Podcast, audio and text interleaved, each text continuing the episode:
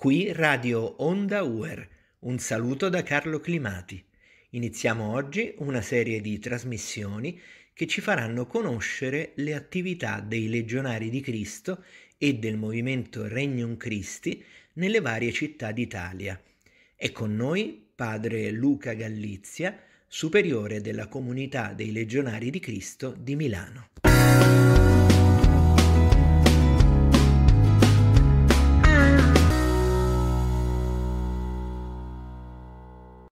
Padre Luca, quali sono le sue attività e la missione della sua comunità? Prima di tutto un saluto eh, a tutti voi e grazie di questa opportunità di condividere anche il nostro cammino qui a Milano. E faccio una piccola premessa per descrivere il nostro contesto. La comunità eh, dei Legionari di Cristo è presente a Milano dal 2006 e in questi anni, ormai sono 14, abbiamo cambiato sede più volte e anche siamo cresciuti numericamente. Da quei due iniziali, eh, io ero uno dei due nel 2006, adesso siamo diventati otto sacerdoti stabili e viviamo in una parrocchia della periferia di Milano, a Quartoggiaro. No? Infatti da eh, tre anni, poco più di tre anni, la diocesi ci ha chiesto di assumere questo impegno, una sfida eh, abbastanza impegnativa, siamo in una zona non facile di, di Milano, ma come ogni sfida, e soprattutto quelle che la provvidenza ci presenta, è una bella occasione di, di crescita, di, di, maturazione. Tornando Carlo alla tua domanda, eh, la nostra missione qui a Milano si svolge soprattutto a due livelli, da una parte appunto la parrocchia, che è molto impegnativa e ci porta soprattutto a, ad avere attenzione ad un territorio specifico. L'altro livello invece è quello della mh, mm, sviluppare il carisma del Regnum Christi a servizio della diocesi, quindi un lavoro un po' più trasversale, un po' più ampio a livello territoriale e rivolto a diverse fasce di età, eh, ad bambini, adolescenti, adulti, coppie. Questa, questa missione la portiamo avanti in equip con le consacrate che sono presenti a Milano, con una comunità, questa è anche una, una fortuna che abbiamo, una grazia, e poi con diversi laici che in questi anni hanno conosciuto il carisma, si sono appassionati del carisma e si sono resi disponibili a collaborare con noi in questa missione. Il difficile momento dell'emergenza sanitaria rischia di generare sfiducia e smarrimento tra le persone. Che cosa si può fare per aiutare concretamente le persone a ritrovare la speranza? Sì, effettivamente stiamo vivendo un tempo di grande smarrimento e tutti lo tocchiamo con mano.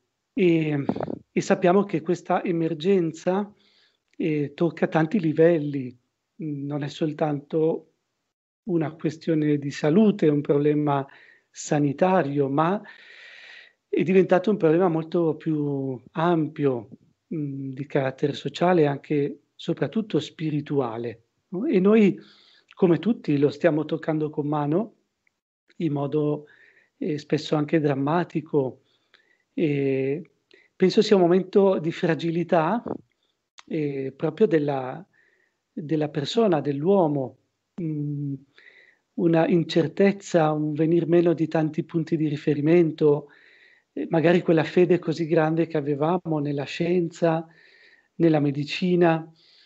Ecco, tanti aspetti che sembravano solidi e stanno un po' cedendo.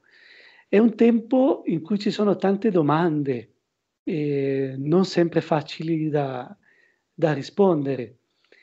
Ieri qui a Milano, proprio, proprio ieri, abbiamo sperimentato anche un terremoto, grazie a Dio senza, senza danni, però tante persone mi hanno detto, caspita, anche questo no? è, è, stato un po', come dire, più simbolico di un terremoto spirituale, interiore, personale. No? Anche nella nostra comunità parrocchiale, per esempio, abbiamo perso delle persone, dei riferimenti importanti.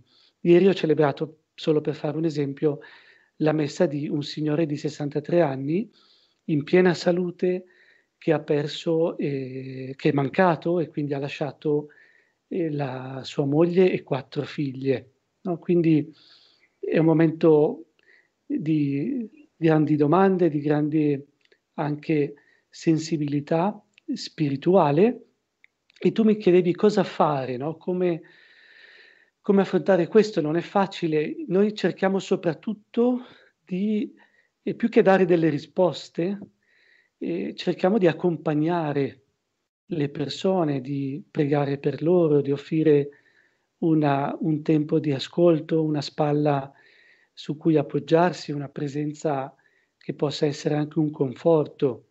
No? È quello che un po' tutti noi padri consacrati qui a Milano abbiamo cercato di fare in tanti modi, per esempio utilizzando meglio, con più coraggio, eh, i diversi mezzi di comunicazione, i canali, quindi le dirette YouTube delle messe, dei, dei rosari, gli incontri di formazione. Abbiamo cercato di dare continuità eh, con le modalità che erano possibili e quindi essere una presenza continua eh, nelle case. Per esempio, eh, in questo tempo di avvento abbiamo proposto alle famiglie tutti i sabati di avere un quarto d'ora di preghiera insieme ed è stata una bellissima esperienza, più di 40 famiglie ogni sabato si stanno dando questo appuntamento. Sono momenti in cui c'è tanto bisogno appunto di questa presenza e io sento che c'è una speciale apertura del cuore, no? forse un po' proprio per il momento che, che viviamo, c'è un grande bisogno di, di risposte, di, anche di una speranza che non sia banale, che non sia quella di andrà tutto bene, così un po' con questi slogan che lasciano il tempo che trovano, una speranza che, che vada più a fondo. No? Penso che tutti ricordiamo, per esempio, quanto bene ha fatto eh, quella via Crucis del Papa in piazza San Pietro, eh, deserta, e poteva essere una scena desolante, e invece quella presenza del Papa, quella vicinanza del Papa, quella sua preghiera, ho visto che ha dato tanta speranza a tante persone. Penso che sia questa un po' la, la nostra piccola esperienza, il nostro piccolo contributo in questo momento. Tra le attività più interessanti a Milano c'è quella dei circoli Giovanni Paolo II. Come nasce questa iniziativa e come si è sviluppata attraverso gli anni? Grazie Carlo di questa domanda, è un, uno dei progetti eh, a cui tengo di più, tra altri, quello dei circoli culturali, un progetto nato nel 2007 quindi c'è già un bel percorso e siamo arrivati a 62 conferenze eh, organizzate, quindi circa eh, 6 o 7 conferenze all'anno. Il tutto è nato eh, da un piccolo gruppo di genitori che mh, quando ci siamo conosciuti qui a Milano ci hanno chiesto un aiuto, volevano avere un momento di formazione per riuscire a dare risposte a tante domande che i loro figli nell'età dell'adolescenza eh, stavano portando a casa no? su tanti temi di attualità. Quindi nel rispondere a questo gruppetto di genitori poi abbiamo avviato un percorso che si è allargato e mh, mm, ha preso forma in un vero e proprio ciclo di conferenze annuali che eh, hanno interessato un, un, bel gruppo, un centinaio di persone che ormai da più di dieci anni partecipano. E sono tematiche di attualità, le più disparate, bioetica, politica, magistero della Chiesa, problematiche sociali, eccetera. Credo che i punti di forza di questa iniziativa siano fondamentalmente due. Da una parte l'attualità della, del tema, quindi un tema che di cui le persone parlano, di cui si parla nei giornali, quindi c'è un desiderio di saperne di più. E poi l'altro aspetto è la qualità dei relatori che abbiamo sempre cercato di curare, tanti di loro sono stati eh, i nostri professori delle nostre università di Roma, l'Ateneo Pontificio e l'Università Europea. No? Quindi abbiamo mantenuto alto eh, il livello, la qualità della, eh, delle relazioni e questo diciamo, è stato eh, un elemento di forza. In genere la sensazione delle persone che vengono è quella di dire bene, ho speso bene la mia serata, ne è valsa la pena. Questa iniziativa fa parte di uno degli aspetti della missione che abbiamo come Regnunchisti, che è proprio l'evangelizzazione della cultura, quel lavoro di sintesi tra fede e ragione, eh, che, che, poi è una missione ovviamente che, che la Chiesa ha sempre portato avanti. Non a caso i circoli sono eh, dedicati, ispirati alla grande figura di Giovanni Paolo II che da questo punto di vista ci ha dato un grandissimo esempio e continua a essere un po' il nostro punto di riferimento come quell'atteggiamento di dialogo, di coraggio, di affrontare le varie tematiche, cosa che tutti i papi hanno fatto, anche Papa Francesco in questo senso ci continua a stimolare molto. Lei ha lavorato molto anche nel settore della formazione, prima con l'Ateneo Pontificio Regina Apostolorum e poi con l'Università Europea di Roma.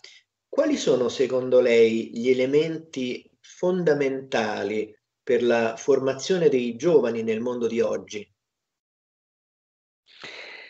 Effettivamente nel mio cammino eh, di vita religiosa eh, la provvidenza mi ha chiesto più volte di impegnarmi nel mondo dell'università e quando ero più giovane, quindi non ancora sacerdote, eh, ho avuto un impegno nell'Ateneo Pontificio e poi invece ho eh, potuto assistere alla nascita dell'Università Europea e poi esserne impegnato in prima persona. E devo dire che ho amato tantissimo il mondo dell'università, tuttora lo seguo con, con grande interesse, con grande passione eh, come membro del, del, Consiglio d'amministrazione dell'Università Europea. E mh, mm, è stato è un mondo che mi appassiona, come vi dicevo, è molto impegnativo, è molto complesso e sono stati anche per me anni di grande dedicazione, di fatica, però sono stati allo stesso tempo anni molto belli, molto entusiasmanti. E, quindi questo un po' come testimonianza personale. Tornando alla tua domanda, che è una domanda molto impegnativa, quali sono gli elementi fondamentali per la formazione dei giovani? Eh, evidentemente mh, non me la sento di, di dare una risposta completa, però sottolineo un aspetto che è quello di aiutare i giovani a superare una tentazione che è molto forte. Eh, in realtà per tutti noi, della nostra cultura, che è la tentazione dell'individualismo, no? di chiudersi eh, molto in se stessi, di ridurre no? la, molto l'orizzonte anche di, di crescita, di eh, impegno nella società, nel mondo. E credo che l'università abbia, possa avere un ruolo molto importante in questo senso, sia perché sono gli anni più belli anche proprio di, eh, di idealità, di energia, di costruzione del proprio futuro, sia perché questo mh, è un aspetto molto nostro come Università dei Regnunchisti, eh, sono anni in cui al di là di una formazione tecnica, di una formazione indirizzata a un lavoro, eh, si può crescere tanto, l'università può aiutare tanto i giovani a ampliare gli orizzonti e anche a, a crescere nella propria umanità, nella propria sensibilità. No? Tutti i nostri percorsi di, di formazione integrale eh, vanno in questa direzione. Quindi uscire dall'individualismo e cominciare a sognare, no? quante volte anche Papa Francesco ci parla di questo e parlando ai giovani sottolinea l'importanza di avere sogni grandi, e avere la fiducia con l'aiuto di Dio eh, di poterli realizzare, sogni nei quali eh, al di là del proprio cammino personale, individuale, poter invece abbracciare un bene che sia più ampio, che possa raggiungere tante persone, il bene della società.